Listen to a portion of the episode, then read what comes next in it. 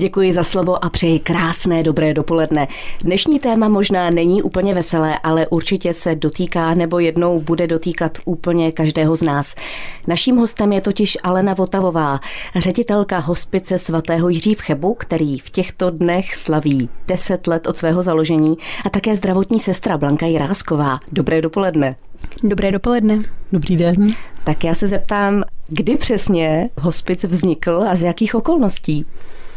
Tak Hospic svatého Jiří, obecně prospěšná společnost, začala poskytovat své služby v únoru roku 2014, ale navázali jsme na občanské združení, které založil pan doktor Cabadaj a které mělo za cíl eh, konat různé osvětové akce, založit lůžkový hospic a postupně se to ale přetransformovalo, protože byla větší poptávka právě poskytovat služby mobilního hospice. Opravdu byl větší zájem o to, aby tedy ti lidé mohli odcházet doma, aby se nemuseli nikam přesouvat?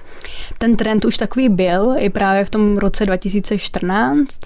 Eh, pomalu se začaly rozjíždět mobilní hospice napříč celou republikou a Vlastně to souviselo i s, s tím, proč jsme šli do té mobilní hospicové služby, protože jsme neměli v tu dobu podporu na založení lůžkového hospice. Takže to bylo tak všechno souhraná hod toho, aby jsme založili mobilní hospic a začali sloužit lidem. A nakonec se ukázalo, že je to správně, že je to ta správná cesta být mobilní hospic. Že ten trend je stále zvyšující se, že stále více lidí chce mít tu možnost té volby, eh, kde chce doma umírat, buď doma teda nebo v nemocnici nebo v jiném zařízení, vůbec mít tu možnost té volby. Vyvinulo se nějak vaše poslání v průběhu těch deseti let? Proměnily se vaše priority a vaše činnost? Poslání jako takové máme stále stejné. Je to stále poskytovat zdravotní služby, sociální, psychologické, spirituální, být k dispozici jak nemocným, tak pečujícím v tom domácím prostředí. Vyvinuly se samotné ty služby, které jsme postupně rozvíjeli a postupně vlastně se nabalovali na to další a další, protože právě jsme reagovali na tu potřebnost a na zpětnou vazbu od lidí, co ještě v našem regionu potřebují. Tak možná se tedy zeptám, jaké všechny služby vlastně poskytujete, protože mě samotnou překvapilo, že je toho vlastně uh, trochu více, než by člověk na první dobrou očekával. To, co by asi člověk očekával, je teda služba mobilní hospice, se kterou jsme začali v tom únoru 2014. A hned za ten první rok jsme doprovodili 39 lidí. Pro nás to bylo naprosto neuvěřitelné číslo, že vlastně tolik lidí mělo eh, tu možnost zemřít doma a tak moc to bylo jako poptávaný, poptávaná služba, ale mobilní hospic je teda terénní službou, kterou poskytujeme v domácnostech a poskytujeme znamená, že tam jezdí zdravotníci, sociální pracovnice, psycholožka, duchovní fyzioterapeutka.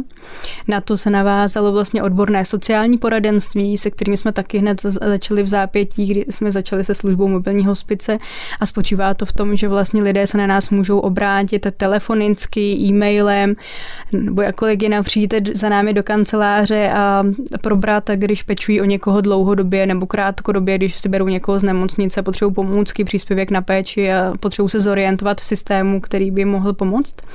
Pak poskytujeme poradenství při prenatální ztrátě, to je období, kdy dochází vlastně ke ztrátě miminka během těhotenství nebo krátce po porodu.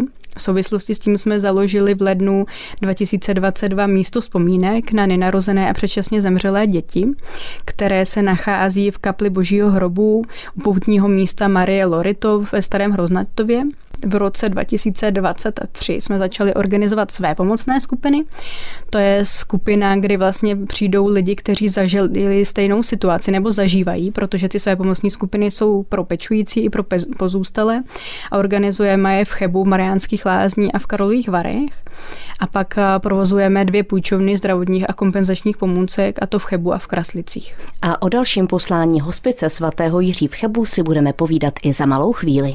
Ještě jednou krásné čtvrteční dopoledne na rádiu vašeho kraje. Stále si povídáme s Alenou Votavovou, ředitelkou hospice svatého Jiří v Chebu a také zdravotní sestrou Blankou Jiráskovou. A právě na vás se teď asi otočím, jak přesně to funguje, pokud rodina si přeje využít vaše služby. První kontakt je přes naší sociální pracovnici, která rodině vysvětlí, jak naše služba funguje a nabídne konzultační návštěvu naší paní doktorky, která přijede do rodiny a konkrétně probere tu situaci v rodině, stavu toho nemocného a podle toho rozhodne, jestli danou, daného člověka přijmeme do péče. Při příjmové návštěvě přijede do rodiny lékařka spolu se sestrou a vysvětlí pečující osobě, jakým způsobem budou podávat léky, případně přivezeme třebné pomůcky, vysvětlíme, jak, jaký je kontakt se sestřičkou, protože ta rodina má možnost 24 hodin denně volat sestřičce, která je na telefon. Dále nabídneme možnost návštěvy duchovního, případně psycholožky a také pak do rodiny přijede sociální pracovnice, která s rodinou se píše smlouvu a nabídne další služby, například pomoc s příspěvkem na péči, případně individuálně vyřešit sociální problémy v té které rodině. Takhle, když to poslouchám, řekli byste, že pomáháte více těm, co odchází, anebo té rodině, která je obklopuje?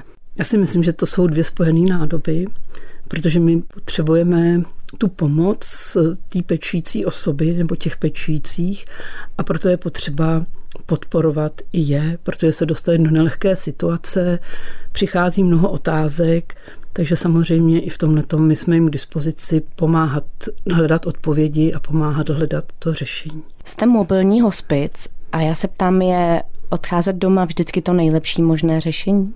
Velmi těžká otázka, protože se to musí zhodnotit ten člověk sám. Pro mě je hrozně důležitý, že má ten člověk nemocný, když už se to dozví, tuhle diagnózu, že opravdu se nedá nic už dělat, není žádná kurativní léčba a vlastně nastavuje se léčba paliativní, to znamená léčba o člověka, který je nevylečitelně nemocný a očekává se, že ten člověk zemře, takže si může zvolit, kde chce v tu chvíli být. A pokud má tu možnost, aby se o něj někdo staral doma, tak může využít využít služby mobilní hospice. Takže to, jestli to je vždycky nejlepší možnost, záleží na té konkrétní dané situaci toho nemocného člověka a jeho rodiny. Ale nemusí se o něj starat třeba jenom jeho rodina. Můžou to být přátelé, může to být zároveň i profesionální služba, osobní asistence, pečovatelská služba, nemůže, nebo se to může všechno poskládat tak, aby ten člověk opravdu tam nikdy nebyl sám. A stíháte se věnovat všem, kteří projeví zájem o vaše služby, nebo musíte z kapacitních důvodů třeba některé rodiny odmítat? My jsme v roce 2023 po personálních problémech, které měla organizace Ladara, tak jsme rozšířili území i o Karlovarsko, že teď jezdíme téměř celý kraj, vynecháváme teda akorát hory, na které nejsme vybavení. to opravdu zvlášť teď zimě nejde, ale eh, právě ohledně té poptávky s tím souvisí, že jsme rozšířili území, takže těch lidí se na nás obrací více a máme i pořadníky, eh, máme opravdu i rodiny, do kterých jsme nestačili dojet, ale vždycky se snažíme aspoň tam právě, jak říkala sestřička, udělat tu konzultační návštěvu, kde paní doktorka třeba aspoň pošteluje léčbu bolesti, domluví se s praktickým lékařem, s lékařem z ambulance bolesti, s onkologem, aby ten člověk nezůstal bezprizorní.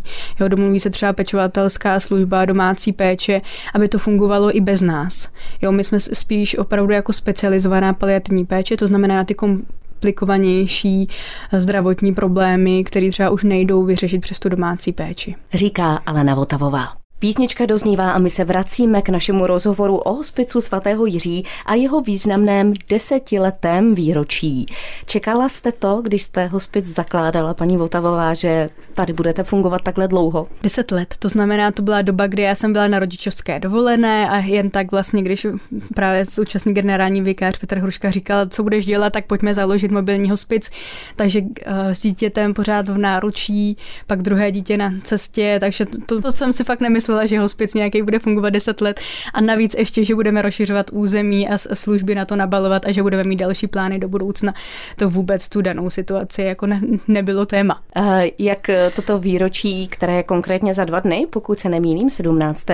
Ano. jak ho oslavíte? A konkrétně organizujeme pro naše dárce a podporovatele divadelní představení Budu všude kolem tebe, které je právě o ztrátě dítěte, protože nám přišlo trochu málo, aby hospic slavil narozeniny narozeniny jen tak, že půjdeme někam do hospody, ale protože právě se snažíme neustále těch deset let o osvětovou činnost, tak jsme zorganizovali právě toto divadelní představení. Den poté, 23. února, organizujeme přednášku organizace ke kořenům, která se jmenuje Až umřu, zasaďte na mě jabloň, o alternativním pohřbívání. Takže zase o světová akce a v průběhu vlastně celého roku se budeme snažit osvětové, osvětová témata přinášet a zmiňovat zmiňovat vlastně naše zkušenosti, které jsme nabili za těch deset let činnosti. Máme stále jako společnost trošku problém s tím prolomovat toto tabu a mluvit o smrti? Já si myslím, že to hodně záleží na tom našem okolí. Jak kdo měl možnost přijít do kontaktu se smrtí, já třeba vzpomínám na to, jak babička nás vodila na hřbitov a povídala si s náma o těch předcích a vyprávěla nám různé věci. Já si myslím, že už tenkrát tam člověk začíná získávat nějaký vztah jak k těm zemřelým, ale i k té samotné smrti. Jaké předpoklady musí mít člověk, který by s vámi chtěl pracovně spolupracovat? Záleží na jakou pracovní pozici, protože, jak už jsem zmiňovala, ten tým je multidisciplinární, že záleží prostě od zdravotních sestřiček, lékařů, sociální pracovnice, psycholožky, duchovního ale není to tak, že člověk, který pracuje v mobilním hospici, je srovnaný s vlastní smrtelností. To bych řekla, že vůbec ne. Že spíše vlastně se nám ta smrt a to doprovázení více vrývá do těch normálních běžných činností v životě a spíš jsme otevřenější té komunikaci, než by jsme byli na to jako připravení, protože to si lidi často myslí, jako teď přece pro vás je to rutina, jste na to připravení, nebo právě když potom třeba umírá nějaký příbuzný, tak se očekává, že ta zdravotní střička toho hospice to přece zvládne ne. A ona už není v té roli toho pečovatele, hmm. teď je v roli úplně jiné a taky potřebuje tu pomoc pro sebe. Takže to záleží na tom každém člověku, jak se s tím popasuje, s tou prací v hospici. A třeba u zdravotních sestřiček to je velmi jako náročný výběr těch sestřiček, který tu práci zvládnou, protože nejenom, že musí uh, vlastně být ochotní přijít do kontaktu s, s tím tématem toho doprovázení těch nevylečitelně nemocných lidí a podporovat pečující, ale taky najezdí spoustu kilometrů. Během vlastně jednoho dne téměř 200 kilometrů v průměru máme eh, najeto, plus eh, je vlastně třeba v tom kontaktu s těmi nevlečitelně nemocnými sama. Jo, že 30 lékaři má na telefonu, někdy s ní vyjede, ale někdy třeba taky ne. A v těch lůžkových zařízení přece jenom ty sestřičky mají někoho za zády. Takže i s tím se naše sestřičky musí popasovat. Jak si zvládáte nenosit práci domů?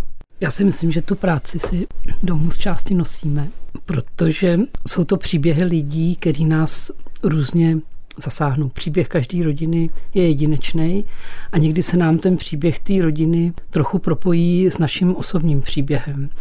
A v tu chvíli určitě se nám to tou hlavou prochází daleko častěji. A je fajn, když pak člověk může přijít domů a může má kolem sebe lidi, se kterými si o tom může popovídat, se kterým může, kterým může sdělit ten svůj prožitek. Potom každá z nás máme určitě svůj jedinečný způsob eh, nějaký sebereflexe nebo prostě vyventilování toho všeho, co, co ta práce přináší. Eh, jaké máte s hospicem plány do budoucna, dejme tomu do další dekády? to by bylo krásný, kdyby byla další dekáda, uvidíme, ale to, co bychom chtěli zaprvé, je právě zachovat ten provoz, což obnáší sebou právě zajistit neustále financování kontinuální, tak aby jsme byli ty služby schopní financovat. Možná se tedy zeptám, jak vás lidé mohou podpořit v tomto směru, když to slyším.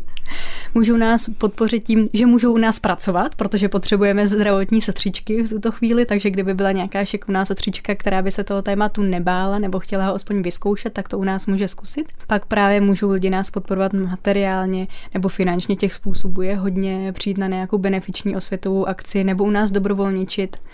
Upotřebení se určitě najde, najde pro každého, kdo by chtěl pomoci. A to by tady potom mohlo pomoci, aby tady s námi hospic mohl být i nadále. Ano.